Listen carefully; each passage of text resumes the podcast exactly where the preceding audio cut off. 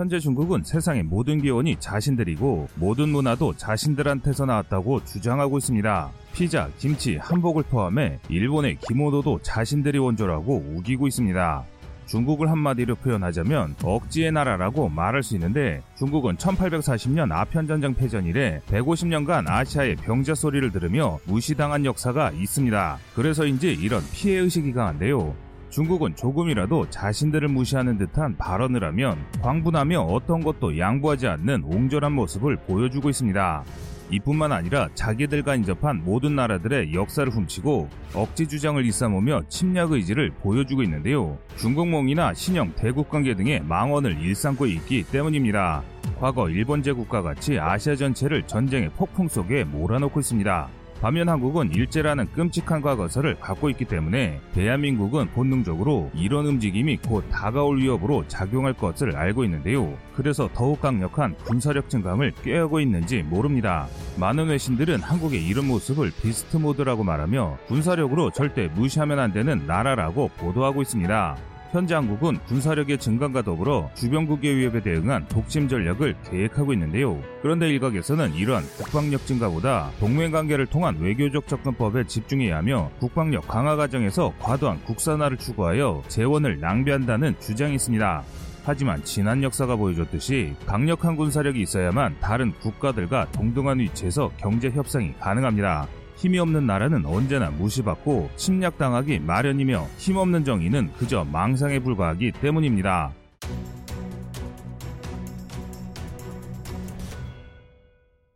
2020년 한국과 일본의 국민 각 1천명을 대상으로 한 제8회 한일 상호인식 조사에서 양국의 여러 현안에 대한 조사가 있었는데요. 일본인의 20%, 한국의 50%가 독도에서 군사 분쟁이 수년 이내에 일어날 것이거나 먼 미래에 일어날 것이라고 보았습니다.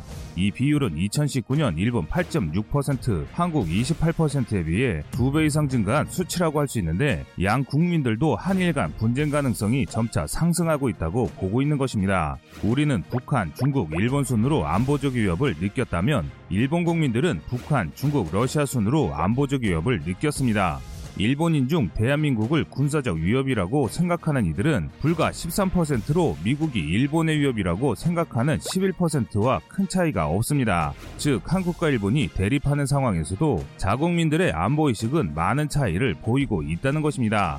한편 최근 우리 국군의 행보를 여러 외신들이 흔히 beast mode라고 하는데요. 재미난 것은 세계 최강의 전투기에 속하는 F-35에도 같은 beast mode가 있습니다. 스텔스 능력을 포기하고 장착할 수 있는 모든 무기를 장착하는 것을 beast mode라고 하는데 이는 대한민국이 우리 역량이 허락하는 최대 수준의 국방력 추구를 하고 있는 것에 대한 세계의 놀라움과 우려를 보여준다고 할 수 있습니다. 하지만 다른 일각에서는 이런 주장을 합니다. 우리가 군사력을 늘리면 동북아 군비 경쟁이 더욱 심화되는 원인이라고 지적하고 있습니다. 그러나 이것은 잘못된 지적입니다. 한반도 역사 이래 군사력이 아무리 강력하더라도 주변국을 먼저 침공한 역사가 없으며 대한민국의 군사력 증강은 그저 대한민국의 평화로운 번영을 위한 확고한 의지인 것을 알지 못하는 주장입니다. 혼란한 동북아의 원인 제공자는 우리가 아닌데 말이죠. 하는 짓은 대국이라 불러줄 수 있지만 그 덩치만큼은 대국인 나라가 중화인민공화국입니다. 대한민국보다 약 100배 크며 전체 한반도보다 약 50배 큰 이 나라는 그 크기만큼이나 많은 인구를 가진 세계 제1의 인구 대국이기도 합니다. 그에 걸맞게 엄청난 규모의 군대를 보유하고 있으며 이를 위해 어마어마한 국방비를 사용하는 나라입니다. 중국군은 국가가 아닌 당에 충성하는 당군인 인민해방군인데요. 일당 독재 유지의 핵심인 인민해방군은 모병을 통해 선발된 우수한 인재들로 구성됨에도 그 규모가 200만에 이르는 거대하고 강력한 군사 조직입니다.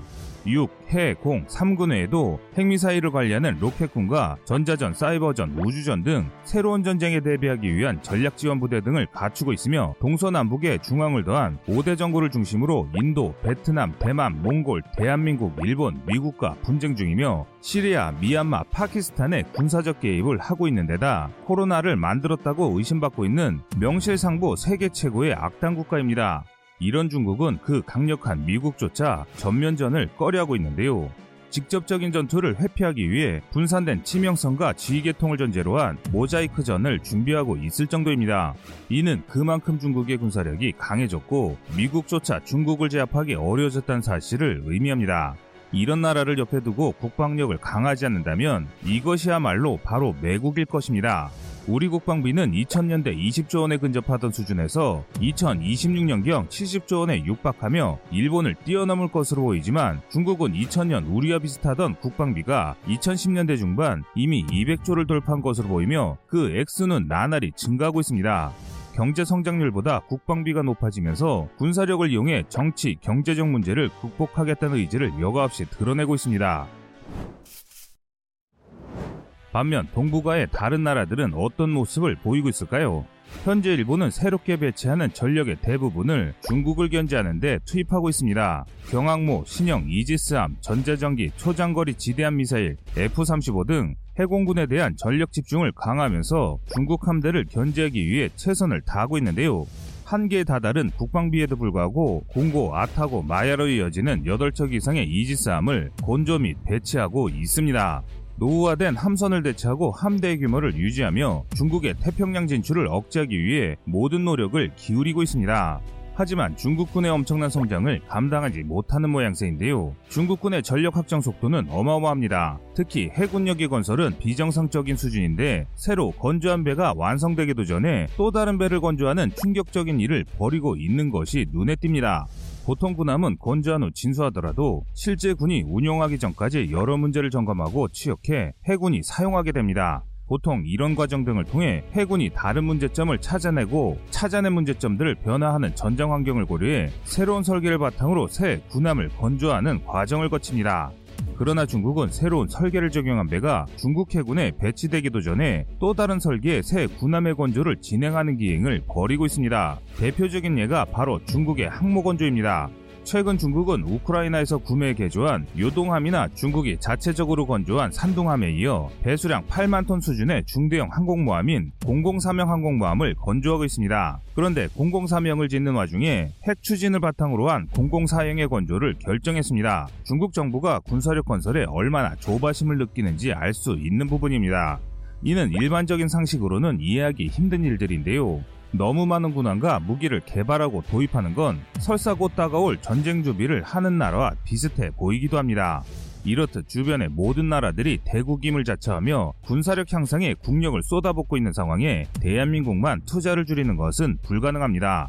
또 외교를 하더라도 국가의 군사력이 상대와 대등해야만 비굴하지 않은 외교를 할 수 있습니다. 그러므로 장비의 질을 개선하거나 병력의 훈련 수준 및 대우를 향상하는 등 국방력 강화에 우리의 예산과 자원을 투입하는 것은 결코 문제거리가 될 수 없습니다. 그런데 우리 대한민국은 서방권 국가들과 다른 특이점이 하나 있습니다. 그것은 바로 무장의 국산화율이 높다는 것입니다. 무장의 국산화율이 늘어나는 것 역시 이런 지정학적 상황에 따른 것인데요. 아무리 좋은 무기라도 무기는 결국 전쟁에 쓰이는 소모품이고 전쟁이 벌어진다면 보충해야 하는 물건일 뿐입니다. 그런데 그런 무기를 그저 외국에 의지할 경우 설령 그 무기를 공급하는 국가가 우리의 전쟁을 자신들의 전쟁처럼 돕는다 하더라도 제때 필요한 장비를 충당하는 것은 어렵습니다. 하물며 세상의 남의 나라 전쟁을 아무런 대가 없이 지원하는 나라는 존재하지 않습니다. 이는 과거 스페인 내전의 사례와 F-15K 개량 논란을 통해 알 수 있는데요.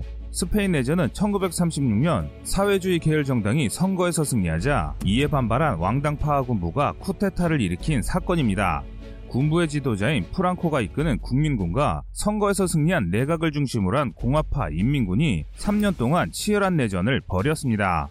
그런데 주목할 점은 소련의 태도인데요. 스페인 인민군은 소련이 공산혁명을 전파하기 위해서라도 자신들을 지원할 것이라고 생각했지만 소련은 전차 등의 지원 물자의 대가로 스페인 국영은행에 금을 요구했습니다. 뿐만 아니라 공화파의 자금이 떨어지자 그들을 나몰라라 했는데요. 그 결과 자체적으로 군수물자를 생산할 수 없던 공화파는 이탈리아와 독일의 도움을 받은 국민파에 처참히 패배합니다. 최근 우리나라에서 논란이 되고 있는 F-15K 대량 문제 역시 이와 유사한 문제라고 할 수 있는데요. F-15K는 FX 사업을 통해 도입된 우리 군의 하이급 전투기로 F-35와 함께 우리 영공을 지키는 핵심 전력입니다. 당시 선정 대상이었던 유로파이터는 유지비 문제로 사실상 비싼 쓰레기가 되었고 라팔 전투기는 F-15K가 도입되고 10여년이 지난 시점에서야 전력으로서의 가치를 가질 수 있었다는 점을 생각하면 당시로서는 최선의 선택이었다고 할 수 있는데요. 그러나 전투기가 노후화되면서 개량이 요구되자 외산 전투기의 치명적인 문제점이 드러났습니다. 엄청난 개량 비용이 바로 그것인데 현재 보잉사는 F-15K의 개량 비용으로 5조 원 이상을 제시하고 있습니다. 대당 900억 원에 달하는 비용인데요. 이는 현재 대량 생산으로 가격이 급락하고 있는 F-35A에 근접하는 가격입니다.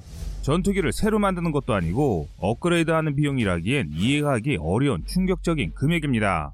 하지만 한국의 입장으로서는 KF-X의 본격적인 도입 시기는 아직 상당한 시간이 남아있기 때문에 울며 겨자 먹기식으로 F-15K 업그레이드를 할 수밖에 없는 상황입니다. 그런데 더 놀라운 것은 만약 우리에게 KF-X가 없었다면 더한 갑질을 당했을 수도 있었다는 것입니다.